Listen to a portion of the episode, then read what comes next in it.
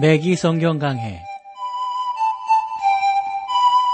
스루더 바이블 제공으로 창세기부터 요한계시록까지 강해한 매기 목사님의 강해 설교를 보내드리는 매기 성경 강해 오늘도 목동제일교회 김성근 목사님께서 말씀을 전해주시겠습니다.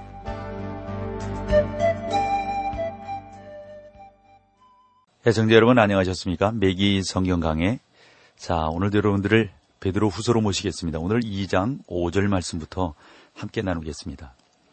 옛 세상을 용서치 아니하시고 오직 의를 전파하는 노아와 그 일곱 식구를 보존하시고 경건치 아니한 자들의 세상에 홍수를 내리셨으며 아, 뭐요 내용을 보시면 어떤 내용들인지 여러분들이 적어도 성경을 조금 아시는 분들은 머리에 떠오르는 내용들이 많으리라고 봅니다. 보니까 옛 세상을 용서치 아니하시고 베드로는 그 앞부분에서 세 가지의 세계 곧 과거의 세계, 현재의 세계, 미래의 세계를 말을 하고 있습니다. 옛 세상을 용서치 아니하셨다는 것은 노아 이전의 세상을 말합니다. 오직 의를 전파하는 노아와 그 일곱 식구는 그러나 보존하셨다는 거죠. 그러니까 노아와 그 세 아들과 자부 그리고 나아가서 아내 이렇게 총 8식구가 홍수에서 살아남았지 않습니까? 또한 보시면 경건치 아니한 자들의 세상에 홍수를 내리셨으며 그들은 참되고 살아계신 하나님을 떠났습니다. 그리고 마치 하나님이 계시지 않는 것처럼 살았더랬습니다. 그들은 육체로 살았어요. 그들은 나름대로 육체를 가진 우리 안에 선한 것이 있다는 것을 그것은 어, 나름대로 그 사람들이 보여준 아, 그릇된 개념인 거죠. 그러니까 뭔 말이냐면 우리 안에는 여러분 사실 선한 것이 없다 이겁니다. 그것에서 사도 바울은 로마서 7장 18절에서 분명히 말씀했거든요. 내 속 곧 내 육신에 선한 것이 거하지 아니하는 줄을 아노니 원함은 내게 있으나 선을 행함은 없노라. 여러분, 노아는 하나님을 대적하는 불법이 성행하던 시대에 살았습니다. 창세기 6장 5절을 보면 여호와께서 사람의 죄악이 세상의 관영함과 그 마음의 생각의 모든 계획이 항상 악할 뿐임을 보시고 당시 세상에는 폭력이 난무했습니다. 하나님께서는 홍수를 내리사 노아 이전의 세계를 멸망시키셨던 거죠. 그 당시 세계는 노아와 그 가족만을 제외하고는 온통 불경건한 사람들이었습니다. 하나님께서는 때를 맞추어 심판을 행하셨죠. 온 세상이 악한 상태로 빠져든 후에 하나님께서 심판을 행하셨으며 한 사람으로 인하여 구원의 장부가 예비되게 하셨습니다. 심판 중에도 하나님은 미래를 생각하셨습니다. 하나님의 심판은 그가 지으신 인간에 대한 보호와 존중을 나타내는 것이었어요. 홍수가 끝나자마자 죄와 불법을 없애기 위해서 하나님은 창세기 9장 6절에 이렇게 명령을 내리시게 되죠. 무릇 사람의 피를 흘리면 사람이 그 피를 흘릴 것이니 이는 하나님이 자기 형상대로 사람을 지었음이니라. 그러니까 살인하지 말라는 계명을 들어서 사용제들을 반대하는 경우도 있긴 있습니다만 우리가 분명히 이 성경 말씀을 통해서 하나님께서 사람을 어떻게 사랑하시고 어떻게 하나님 앞에서 사람들이 반응해야 될 것인가 하는 것을 잘 보여주고 있다라고 생각을 합니다. 사랑하는 성도 여러분, 예수님께서는 사람의 마음으로부터 온갖 추악하고 간사한 것들이 나온다고 말씀하셨어요. 그러므로 우리에게는 징계가 필요합니다. 구원받지 못한 세상은 정부로부터 징계를 받아야 하고 구원받지 못한 사람은 하나님께로부터 그 말씀을 말씀을 통한 징계를 받아야 되는 것이죠. 그렇지 못하면 여러분 선이 뭐고 악이 뭐겠습니까? 하나님께서는 노아 시대를 심판하신 그 원리가 이 세상을 그와 같이 악한 것들은 심판하시겠다라는 것을 우리에게 가르쳐 주는 거라고 믿습니다. 6절 말씀을 볼까요? 소돔과 고모라의 성을 멸망하기로 정하여 제가 되게 하사 후세에 경건치 아니한 자들에게 본을 삼으셨으며 우리는 창세기 19장에서 이 기사를 읽을 수 있습니다. 하나님께서 소돔과 고모라에게 심판하신 것은 육체였습니다. 그 주민들은 어, 뭐 나름대로 동성애에 빠져 있었죠. 소돔에서도 동성애가 얼마나 그 강력하게 일어났는지 여러분 그 19장을 보시면 알 수 있다니까요. 참 이것은 하나님의 형상으로 지음받은 사람들의 아주 더러운 그러한 모습이 아닐 수 없습니다. 여러분과 나에게는 추악한 방법으로 나타나는 옛 본성이 있습니다. 하나님께서는 인간이 그 지경까지 타락하신 것에 대해서 나름대로 하나님은 아파하셨고 그러므로 심판하지 아니하실 수가 없었다는 거죠. 7절로 8절을 보실까요? 무법한 자의 음란한 행실을 인하여 고통하는 의로운 롯을 건지셨으니 이 의인이 저희 중에 거하여 날마다 저 불법한 행실을 보고 들음으로 그 의로운 심령을 어, 상하니라. 여러분 여기에 보면 무법한 자의 음란한 행실을 인하여 그러니까 그 음란한 행실을 인하여 고통하는 의로운 롯을 건지셨다. 여러분 고통하는 의로운 롯을 건지셨다. 이 고통한다는 표현은 베드로의 진의를 제대로 전달하지 못하는 것처럼 보입니다.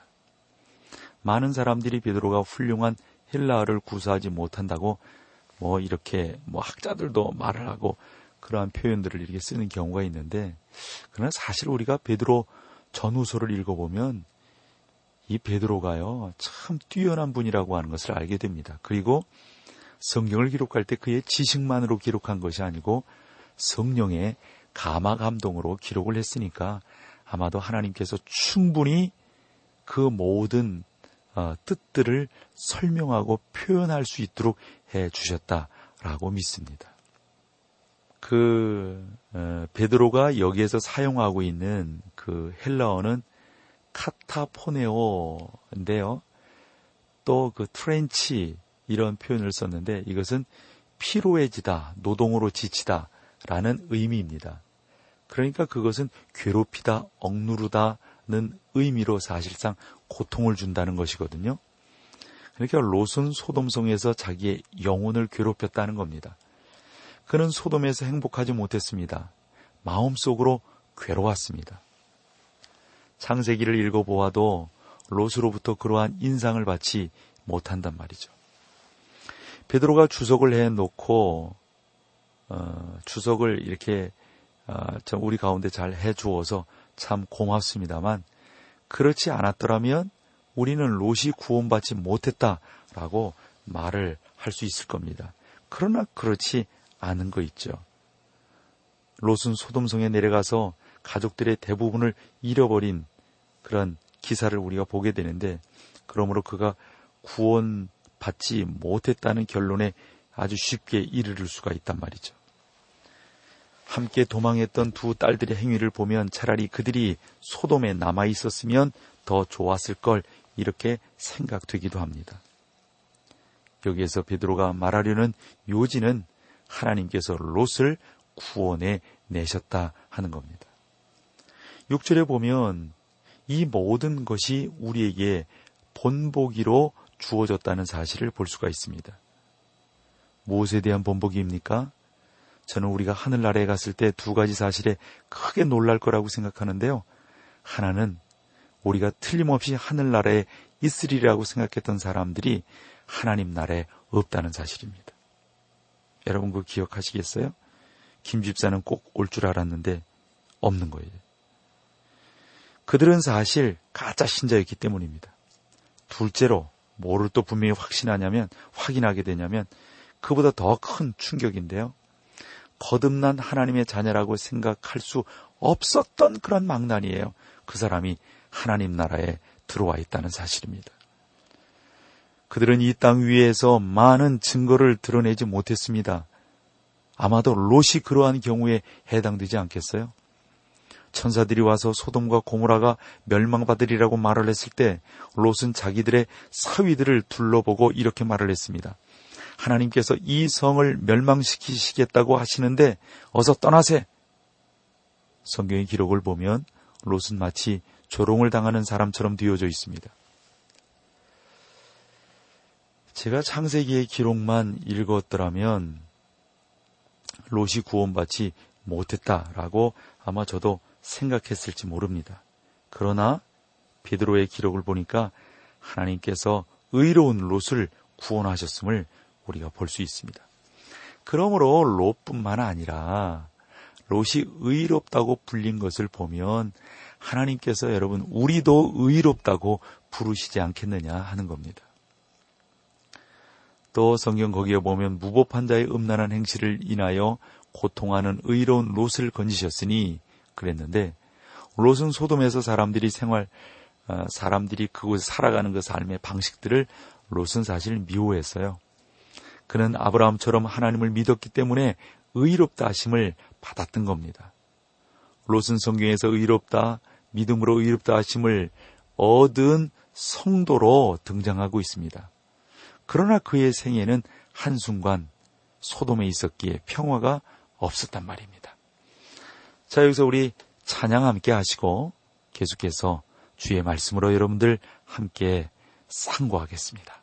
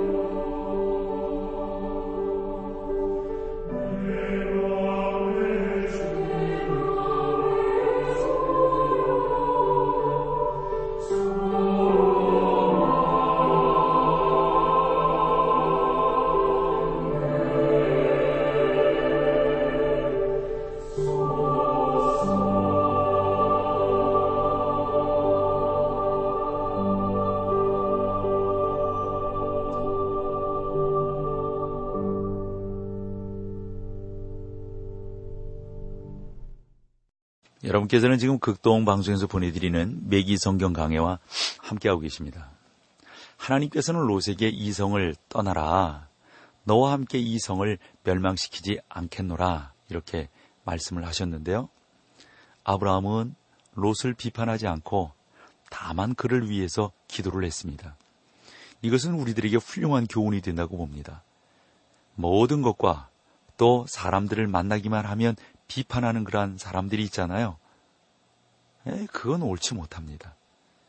예, 정말.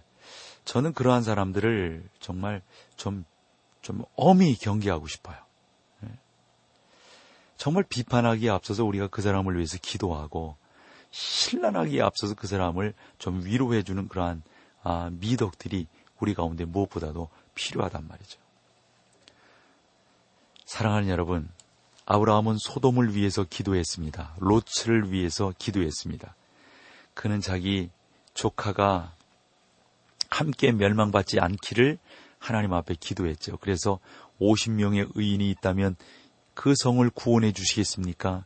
구원해 주셔야 하지 않겠습니까? 이렇게 기도했고 마침내 50명의 의인이 있었다면 그 성을 멸망시키지 않겠다는 하나님의 음성을 듣게 되면서 계속해서 45명, 40명, 30명, 20명, 10명, 5명까지 이렇게 내려가고 있는 것을 우리가 보게 됩니다.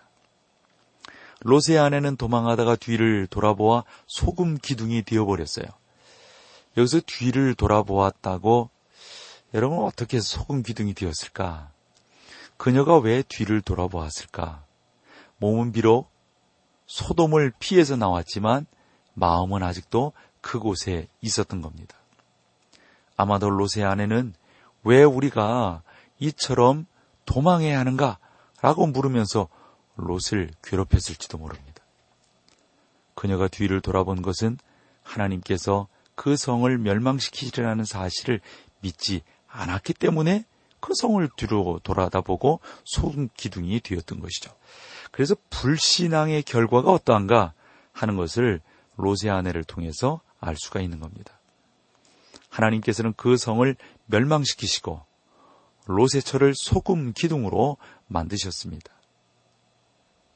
이 구절에서 얻을 수 있는 가장 큰 교훈은 소돔에서 롯을 구원하신 하나님은 곧 교회의 휴거를 예표하고 계신다 하는 사실입니다. 교회의 휴거는 대단한 기간 곧 심판이 임하기 전에 있을 것입니다. 왜냐하면 하나님께서는 그 성도들이 대환란을 통과하기를 원치 아니하시기 때문에 그렇습니다. 롯과 같이 아주 연약한 성도들도 구원을 받습니다. 그렇듯 저와 여러분들도 주님 안에서 크게 구원을 얻게 될 줄로 믿습니다. 구절로 가볼까요? 주께서 경건한 자는 사용에서 건지시고 불의한 자는 형벌 아래 두어 심판 날까지 지키시며 교회가 대환란 기간을 겪을 거라고 믿는 사람들에게는 하나님께서 자기의 백성들을 어떻게 구원하실지 아신다는 말을 해주고 있는 것이죠. 또 하나님은 어떻게 불의한 자를 형벌 아래 두어 심판 날까지 지키실 줄을 아시는 분이시다 하는 거죠. 우리는 모르지만 하나님께서는 불의한 자와 경건한 자의 차이를 분명히 알고 계십니다. 오늘날 곡식과 가라지가 함께 자라고 있습니다. 하나님께서는 내버려 두어라 함께 자라도록 그냥 버려 두어라 이렇게 말씀하고 있습니다. 가라지가 너무 많은 것을 어, 원하지 않지만 어떤 때 우리는 좀 가라지가 있는 것 그것이 정상이다라고 생각하고 고민하지 않게 되는 것이죠. 10절로 가보실까요? 육체를 따라 더러운 정욕 가운데서 행하며 주관하는 일을 멸시하는 자들에게 특별히 형벌하실 줄을 아시느니라. 이들은 담대하고 고집하여 떨지 않고 영광 있는 자를 회방하거니와 육체를 따라 더러운 종욕 가운데서 행하며 그랬어요. 베드로는 여기에서 아주 강한 표현을 사용하고 있음을 봅니다. 우리에게서는 동물보다 더 저급한 생활을 하는 사람들의 모습이 나오는 것을 봅니다. 폭력과 거짓과 방탕을 즐기는 무리들이 있단 말이죠. 그들은 이러한 일들을 좋아합니다. 그래서 보면은 주관하는 일을 멸시하는 자들에게 이런 표현도 여러분 이게 많은 주석가들이요 이 구절이 땅 위에 있는 정부를 가리킨다고 말을 하는데요. 그러나 그 표현이 지배를 의미한다고 믿을 만한 근거가 있습니다. 11절로 가보실까요? 더 큰 힘과 능력을 가진 천사들이라도 주 앞에서 저희를 거스려 괴방하는 송사를 하지 아니하느니라. 여러분 여기를 보시면 거짓 선생들은 교만으로 가득 차서 천사들도 엄두를 내지 못하는 일을 행한다 하는 겁니다. 유다서에서 우리는 천사장 미가엘이 모세의 시체 때문에 사단과 다투는 사건에 우리는 아, 머무른 적이 있단 말이죠. 그 사건에서 이러한 신뢰를 보게 되는데 마귀는 모세가 후일에 약속의 땅에 나타난다고 하는 것을 원치 않았습니다. 그러므로 약간 다툼이 일어났던 겁니다. 그러므로 약간의 다툼 속에서 하나님께서 모세의 시체를 이렇게 장사하게 하시는 거죠. 유다는 미가엘이 마귀를 함부로 책망하지 않았다고 말을 합니다. 그는 다만 주께서 너를 꾸짖기를 원한다고 유다서 9장에 말씀하고 있습니다. 이것은 우리가 오늘날 본받아야 할 겸손의 정신입니다. 우리는 이 모든 것들을 하나님께 맡겨야 합니다. 우리가 말하고 싶은 대로 내어 뱉는 것은 교만한 일이기 때문입니다. 그리스도인들이 마귀의 이름을 들먹이면서 그를 조롱하는 말을 들을 때 우리는 천사장 미가엘도 그렇게 하지 않는다는 사실을 우리가 염두에 두고 하나님 앞에서 신앙생활을 해 나가야 되겠습니다. 미가엘도 그렇게 하지 않는다면 이 땅 위에 사는 우리들이야 더욱 조심해야 되지 않겠습니까? 12절로 가보실까요? 그러나 이 사람들은 본래 잡혀 죽기 위하여 어, 난 이성 없는 짐승 같아서 그 말하지 못한 것을 회방하고 저희 멸망 가운데서 멸망을 당하여 이 사람들은 이성 없는 짐승 같아서 이러한 배교자들은 들짐승과 같이 사람들입니다. 우리는 오늘날 짐승보다 더 타락한 사람들에 대해서 참, 뭐, 말도 하고, 듣기도 하고, 그렇지 않습니까? 신구약에서는 하나님이 짐승보다 더 저급한 생활을 할 수 없다는 분명한 말씀을 해주고 있는 것을 봅니다. 그들은 짐승들과 같은 생활을 좋아했습니다. 베드로는 본장의 후반부에 가서 여기에 대해서 하나의 실체를 제시하게 되는 것을 우리가 볼 수가 있습니다. 그들은 잡혀 죽기 위하여 난 짐승과 같은 삶을 살고 있죠. 그들은 그 앞이 어, 보지 못하는 회방을 당하고 있다 하는 것을 그들은 분명히 알면서 지내가고 있습니다. 또 거기 12절에 보시면 저희 멸망 가운데서 멸망을 당하며 앞에서 베드로는 하나님의 자녀가 세상의 썩어짐으로부터 벗어난다는 사실을 알고 있습니다. 다시 말하면 아직도 이러한 이렇게 말하는 멸망받은 죄인들이 많다 하는 것을 우리 가운데 실증적으로 설명하고 있다고 봅니다. 자, 오늘 여기까지 하고요. 다음 시간에 베드로 후서 마지막 부분으로 여러분들을 모시겠습니다. 고맙습니다. 매기 성경 강해 지금까지 스루더 바이블 제공으로 창세기부터 요한계시록까지 강해한 매기 목사님의 강해 설교를 목동제일교회 김성근 목사님께서 전해주셨습니다. 이 시간 방송 들으시고 청취 소감을 보내주신 분께는 나침반 출판사에서 신앙서적을 보내드립니다. 청취 소감을 남겨주실 분들은 극동방송 홈페이지 매기 성경 강해로 들어오셔서 사연을 남겨주시거나 문자로 참여하실 분들은 한 통에 50원의 유료 문자 샵 1069, 샵 1069번으로 보내주시기 바랍니다. 매기 성경 강해 오늘 순서를 마칩니다.